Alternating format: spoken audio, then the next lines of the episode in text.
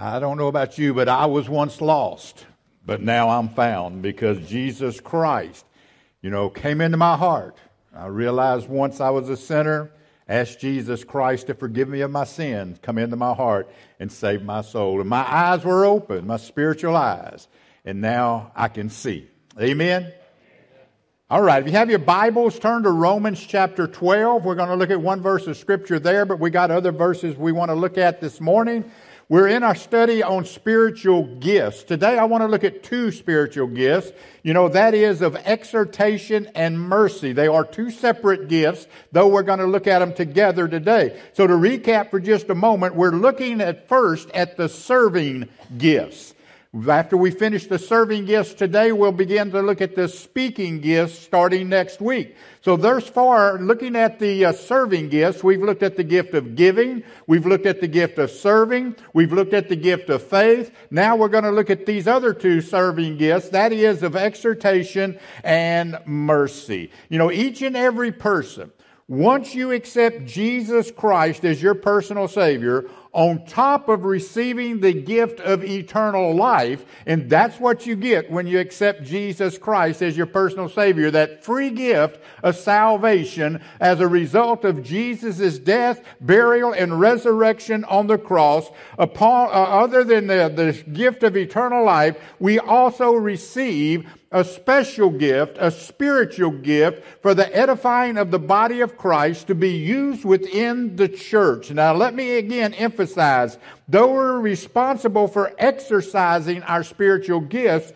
we must make sure we are always good stewards of those spiritual gifts. Our churches are full of people who are not good stewards of their spiritual gifts. And as we've said before, if you are not exercising your spiritual gift within Fairview Baptist Church, then there's someone missing out on a, uh, you know, uh, uh, growing with God, being exhorted by God. Yeah, there's someone missing out because you are not exercising your spiritual gift. We must remember that. Our gifts must be used. They must not be misused. People will take advantage of us if we're not careful. And I don't believe it's God's desire. I don't believe it's God's will that his children be taken advantage of. Now, Romans 12 verse 8 says this, or he that exhorteth on exhortation, he that giveth, let him do with simplicity. He that ruleth with diligence. And then here he says, He that showeth mercy, let him do so with cheerfulness. Now we begin to, today with the gift of exhortation. Exhortation simply means this to comfort, to help, to advise or to strengthen. In other words, exhortation is the gift of comforting or strengthening others. In other words, coming alongside others within this church who need to be lifted up, who need to be exhorted, who need to be comforted, or whatever that need might be. It's the ability to provide comfort, the ability to provide courage, help, strengthen someone who needs it. And it can come in many ways, but the end result is coming along alongside someone who has a problem to help build them up, to help encourage them, to help strengthen them, and to help them bear the load that they may be under. Now there's many examples of exhortation within the scripture, but I want to look at one today. If you have your Bible still open, turn to Acts chapter 9,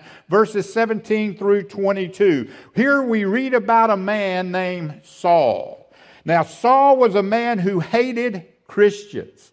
He hated Christians. His whole life revolved around him throwing them into prison, torturing Christians, even killing Christians. That's how bad this man named Saul hated and detested Christianity. His whole life was revolved around just doing away with the Christian movement, the uh, Christian community, and because of that, he was feared by Christians everywhere.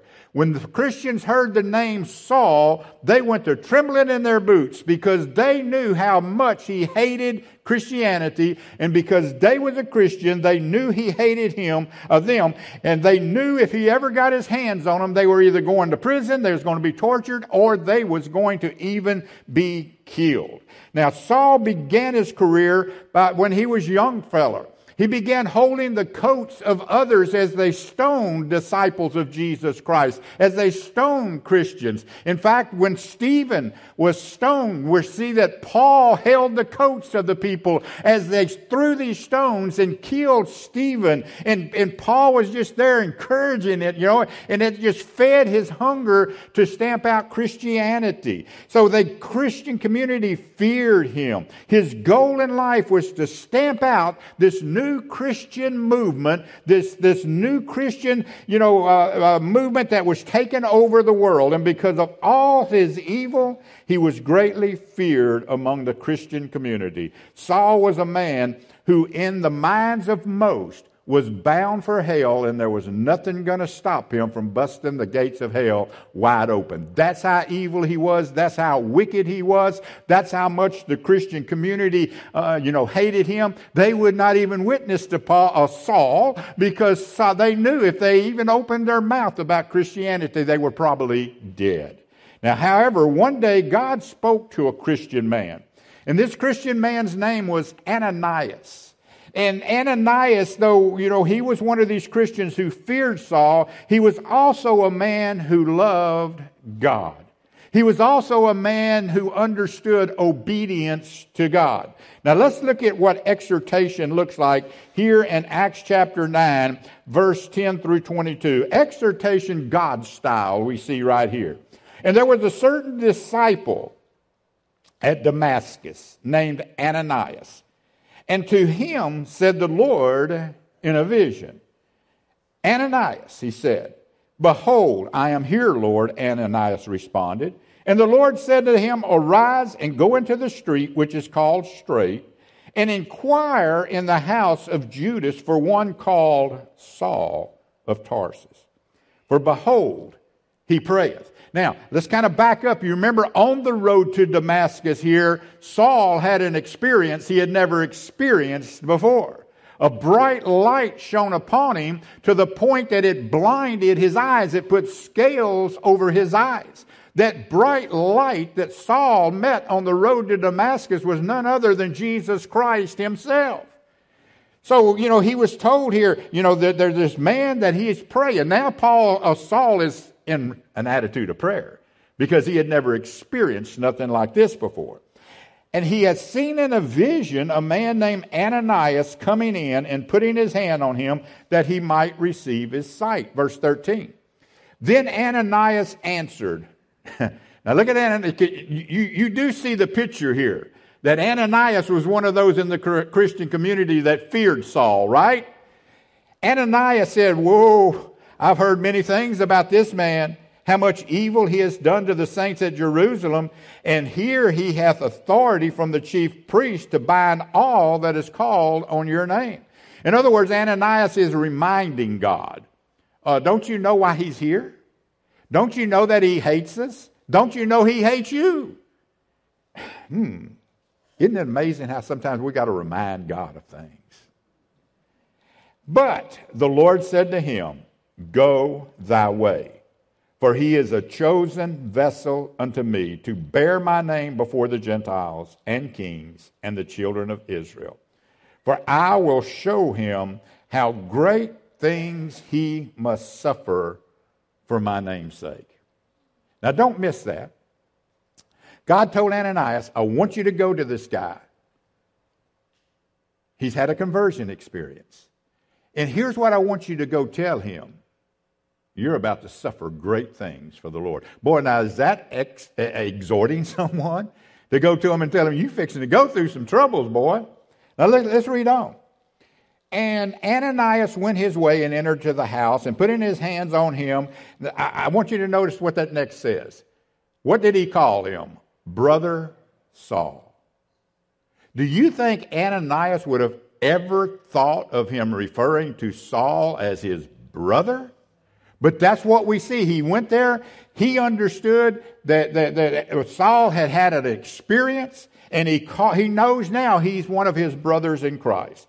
Even Jesus that appeared unto thee on the way has come to me and has said to me that thou might receive thy sight and be full with the Holy Ghost. And immediately there fell from his eyes as it had been scales, and he received his sight forthwith. And he arose and he was baptized. And when he had received meat, now look at this, he was strengthened.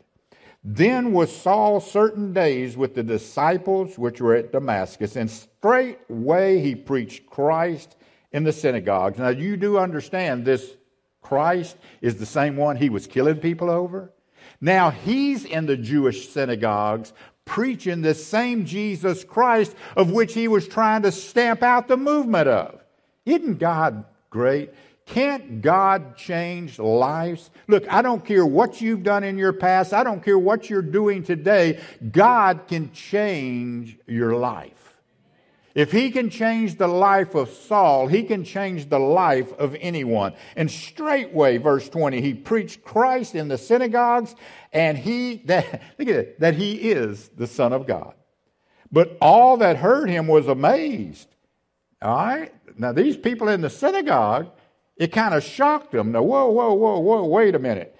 Look what he says. Is not this he that destroyeth them that calleth on this name in Jerusalem and came here for that same intent that he might bring uh, them bound back to the chief priest? But Saul increased more in strength and confounded the Jews which dwelt at Damascus, proving that this is very Christ. Now, who is this man named Ananias and, and what made this man so special? First of all, he was a disciple who loved the Lord. Ananias was a, a, disciple. He, he loved the Lord above everything else in life. You see, a true love for the Lord will enable one to do greater things from the Lord than they ever thought possible. He, though he loved the Lord, though, he was also one who feared Saul. So, yes, he loved the Lord, but he was also one who feared Saul. All because of the Christ, his Christian faith, he too was on Paul's seek and destroy list. Though he feared Saul, though, the third thing here is he was one who was obedient to God. Yes, he feared Saul, but he was one who was obedient to God. He did not understand probably when God told him to go to Saul. You know, you know, because again, we know that because he questioned God. Now, wait a minute. Ain't this the guy that's come here to kill us? But he was obedient to God. Listen to me. Obedience to God will allow us to go uh, do more than what we ever think possible within our life. A love for God will always allow one to overcome fear and remain obedient to him. Now, not knowing what would happen this, when this evil man once again received his sight, Ananias put his faith in God. His duty, Ananias' duty, was not to question God, but his duty was to go and exhort and encourage and strengthen this person whom God had chose to be his servant and that everyone else feared. That's what obedience will do for us, folks. Obedience for God will always allow us to overcome fear of, of ministry, fear of another person, fear of, not, of doing what God says. Look, many times God sends those within our church body to exhort, and many times people decline to go to that person whom God is sending because maybe somewhere down the line that person wronged me. I know God's wanting me to go and kind of encourage that person, but Pastor, you don't understand what they've done to me years ago. You don't understand what they said to me years ago. You don't know how they treated me years ago. Can I suggest something to you this morning? Whatever that person has done to you in the past is nothing to compare to what Paul had done to Christians in the past. You know your problem? You ain't to like this, but you got to love me regardless you're not obedient to God. You can make all kind of excuses, but you lack obedience to God. Because if God sends you to someone, to exhort that person, to lift that person up, to pray with that person, you know, we have to be willing to do it. Exhortation, you know, don't care what someone has done in the past, what they look like, how different they may be. Their only concern is that, look, God is sending me to come alongside this person to exhort them, to encourage them, to help strengthen them, and, and I'm going to do that because I want to be obedient to God. Now, the second thing we see here is this Paul's strengthening was both physical and spiritual. We see that in verse 19. Paul was one, uh, was of no use to God until someone come alongside him to comfort him, to exhort him, to build him up, and to strengthen him. There are many within our churches today that need that same type of exhortation in order to help pick themselves up and be what God has called them to be. You see, life has beat them down.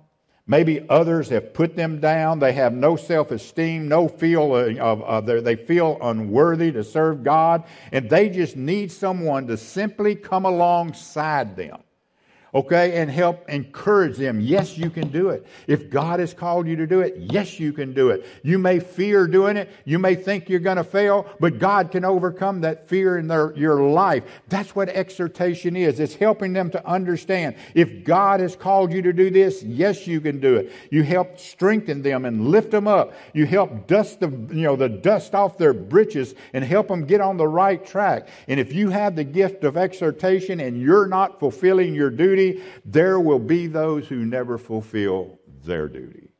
Let me say that again.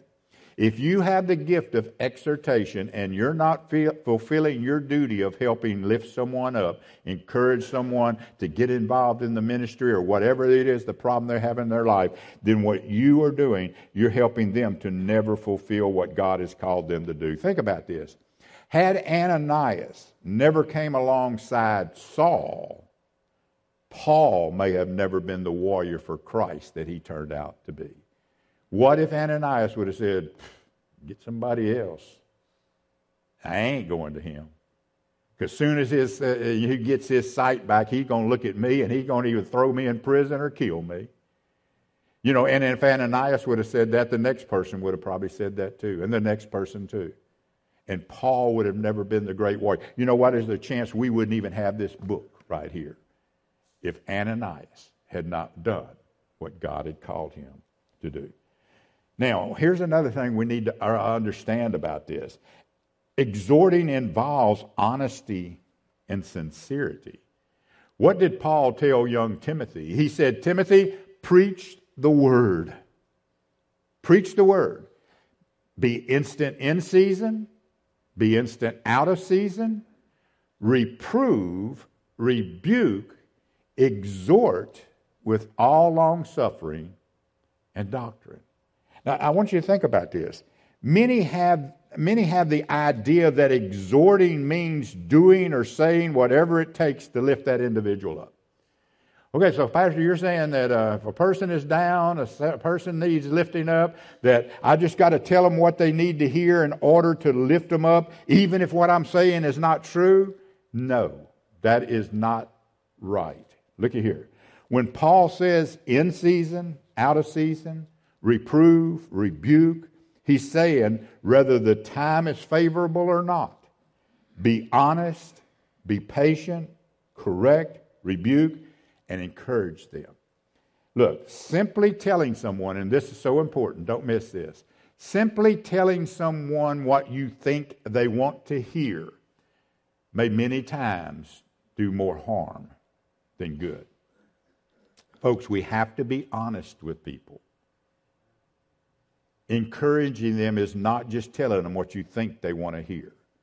Again, what did Paul say?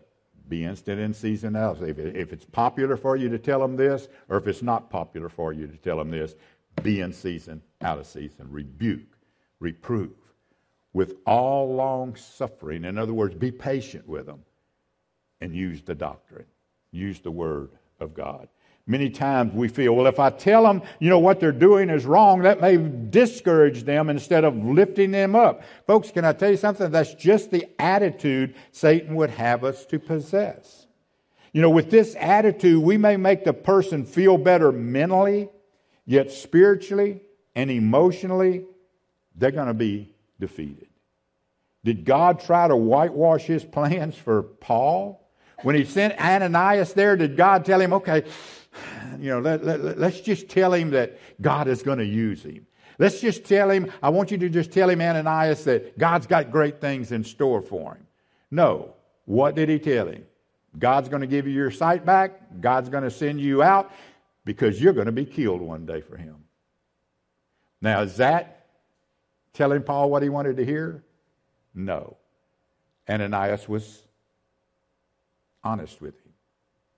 God's going to use you in a great and mighty way. And here's some things you're going to suffer along the way. So, yes, we got to be honest with people. We got to be honest with people. How exhorting was that message to Paul? God doesn't hide the truth, and neither should we. If it's the truth that sets us free. Now, herein lies the problem with many with the gift of exhortation. They want to lift up their brother or sister, you know, feeling like the best way to do that is through positive reinforcement, positive words, positive actions. But please understanding, reproving and rebuking are positive things when done according to God's word. You know, a battery. A battery has to have a positive and a negative in order to work correctly, right? Exhorting is the same way. There's got to be some positive, but there's got to be some negative if exhorting is going to work the right way. Reprove, rebuke in exhortation. That's what Paul is saying. There are some of you within this church body that have the gift of exhortation, and there's some within this church who need exhorting. And if you don't go to them and help lift them up, they may never be what God wants them to be, just like the Apostle Paul. Now, the next gift we're going to look at, many don't understand unless they have it, okay? That is the gift of mercy. We must understand that the gift of mercy is a character of God. It is the character of God. If we're to understand the gift of mercy, we must understand the meaning of the word. Here's the meaning of the word mercy mercy means pity or compassion.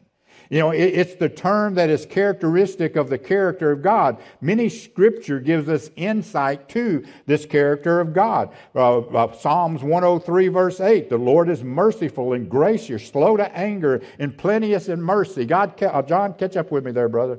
You know, and uh, for as heaven is high above the earth, so great is the mercy of God to, toward them that fear him. As a father has compassion on his children, so the Lord has compassion on those who fear him. What's he say? But mercy of the Lord is from everlasting to everlasting upon them that fear him, and his righteousness unto his children's children. That's the character of God, is to have mercy upon us. You know, what these scriptures and many like them show is that God is merciful. God is pitying. God is compassionate. God grants mercy. Jesus said in Matthew chapter 5 verse 7, happy are the merciful. Happy are the merciful. Why? Because they resemble God. You know, many can't feel compassionate for those out on the street. You know, we yesterday we went to Houston for our homeless ministry, and by the way, eleven went. Okay, a good number of us would. In fact, the van was full. We couldn't have got another one. Miss Lucille, we couldn't have got you in there, baby. You know, but, uh, you know, we, we, 11 of us went. But you know what? A lot of people can't feel compassion for those who are out on the street. They can't feel compassion for those who are in jail. They can't feel compassion for those without a job. But those with this gift of mercy, folks, it's their nature for their heart to go out to these type of people. You know, I, I, well, every month we go, and yesterday too. You know, I, I, sit and I can, I just watch those with the gift of mercy. I can tell the one, I mean, everybody does their thing. Everybody's going because they feel like that's their ministry, but all of them don't, that go don't have the gift of mercy. But I can sit there and I can watch those with the gift of mercy. Because those homeless people, they don't always smell the greatest in the world, okay? Uh, you know, and, you know, they can be scary at times.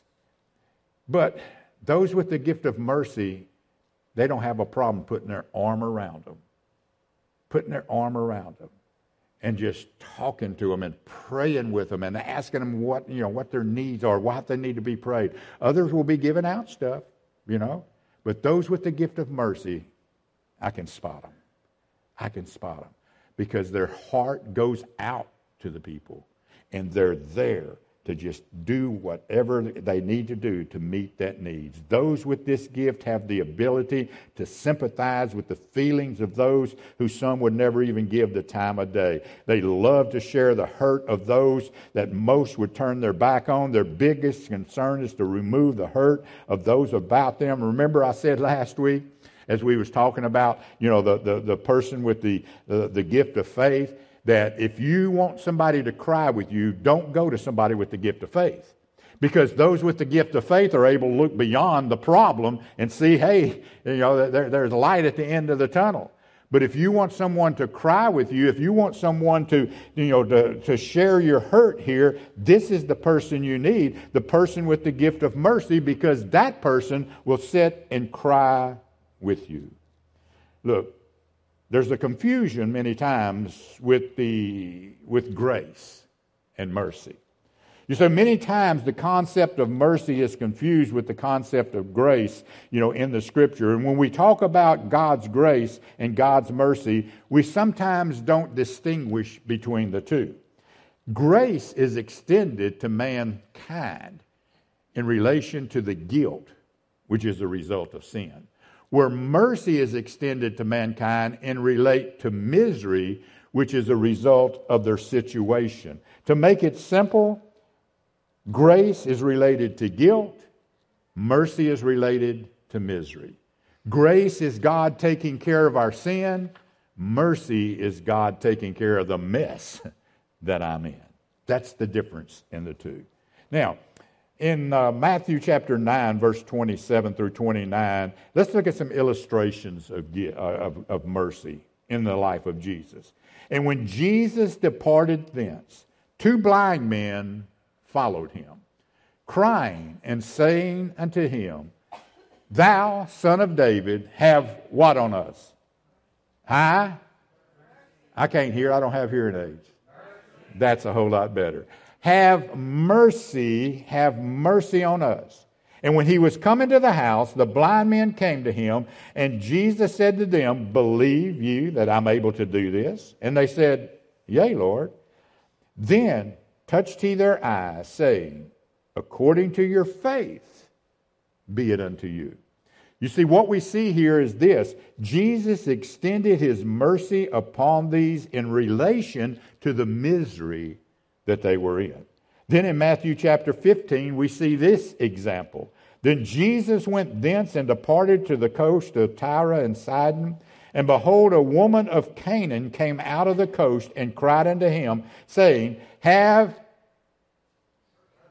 y'all going to catch on here in a minute, have, there you go. That's a whole lot better. Chad, you need to get with these folks and teach them how to respond. Okay? Have mercy on me, O Lord, thou son of David. My daughter is grievously vexed with the devil. Again, what do we see here? Jesus extended his mercy in relation to the misery of this woman. That's what mercy is about. What do those uh, these verses tell us about mercy?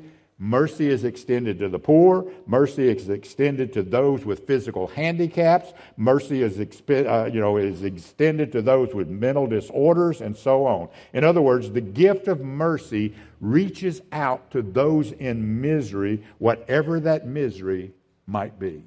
And again, they're able to come alongside them, put their arm around them, if need be, cry with them, pray with them. Okay? Whatever it takes those of whom others would not even give the time of the day. You remember in Luke chapter 10 the story of Jesus, he told, uh, the story Jesus told about a man who fell among thieves. They stripped him of his raiment, they wounded him, they departed him, they left him laying on the street for dead. Well, Jesus had this to say about the person who did come along. He said, A certain Samaritan as he journeyed along, he came to where this man was laying in the road. And when he saw him, he had compassion on him. Now, don't miss this. All these religious people had done walked past him. In fact, they even got on the other side of the road. They didn't want nowhere around this guy. But this Samaritan had compassion on him, and he went to him and he doctored up his wounds. He poured oil and he poured wine on him, and he set him on his donkey, his beast, and brought him to the inn to take care of him. You know what this guy had?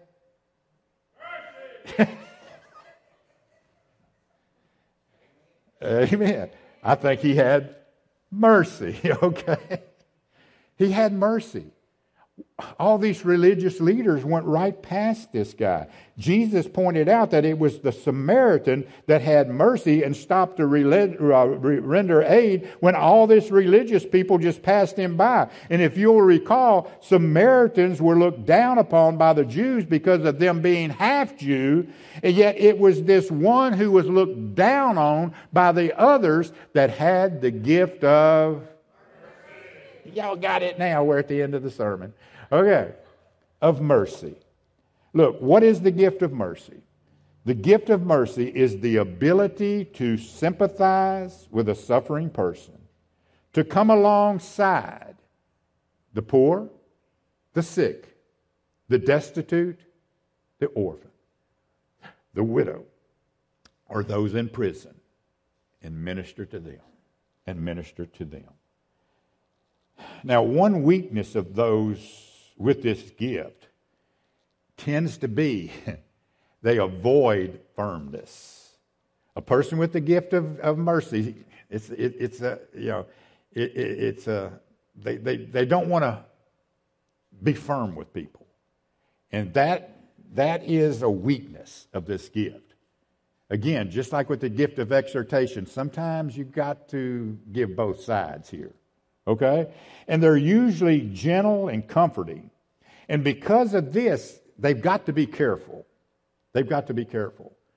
Because, especially with the opposite sex, you got your arm around them and you're sympathizing with them, and, you know, it can be taken the wrong way if you know what I'm saying. So you really have to be careful.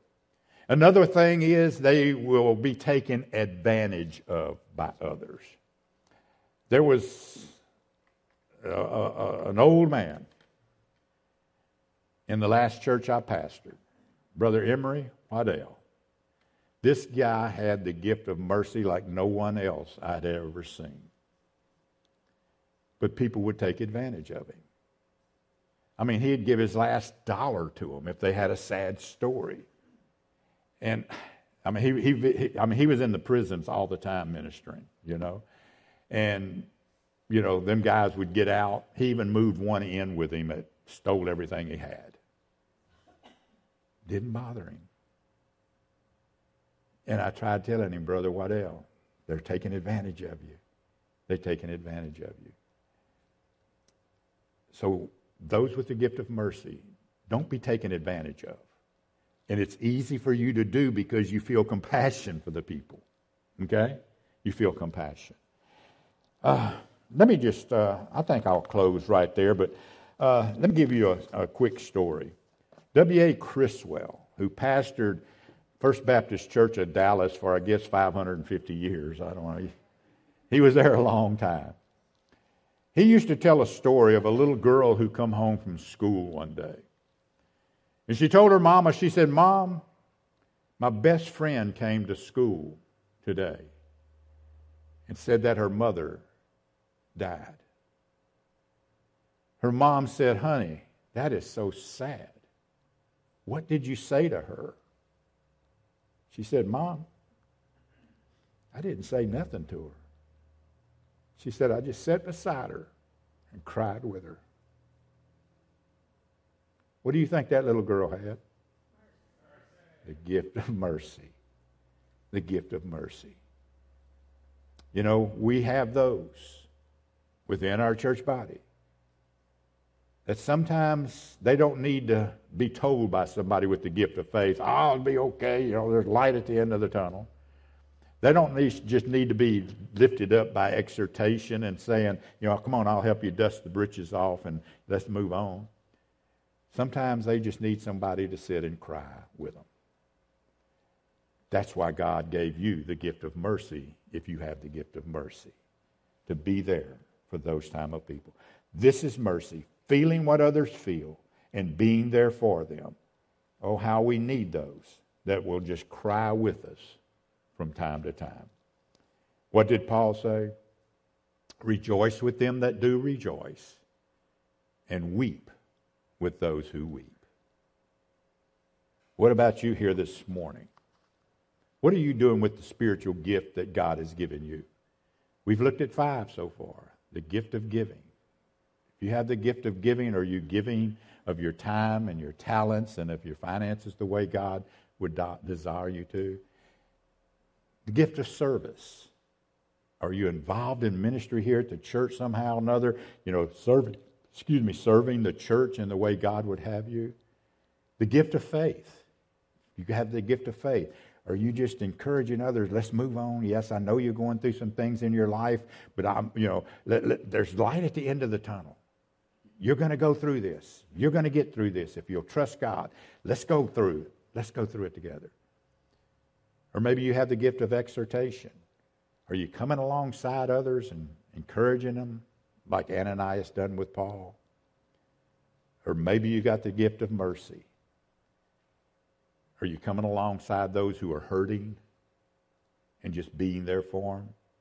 If it means just crying with them, then cry with them, whatever it might be. The question is are you using the gift that God has given you? to put in this body, this church, Fairview Baptist Church. If not, maybe you need to make a commitment to God. Now, we still got some speaking gifts to go through, okay? But maybe these serving gifts, you're here and you have one of those. I encourage you, put it to use in the body of Christ like He intends for you to do, okay? If you're here today and you've never accepted Christ as your personal Savior, there's a free gift waiting for you. Okay? A free gift waiting for you. Chances are, if um, Walmart advertised, there's a free gift for everyone who comes through those doors. All the idiot, I mean, I didn't say idiots. All the idiots would just flood Walmart for a free gift, would they not? None of y'all would, but all the idiots would. You get trampled, you're right. Why aren't people trampling one another over the free gift of salvation that God has to offer? Just doesn't make no sense, does it? Jesus Christ died on the cross for your sins. He took your place on the cross.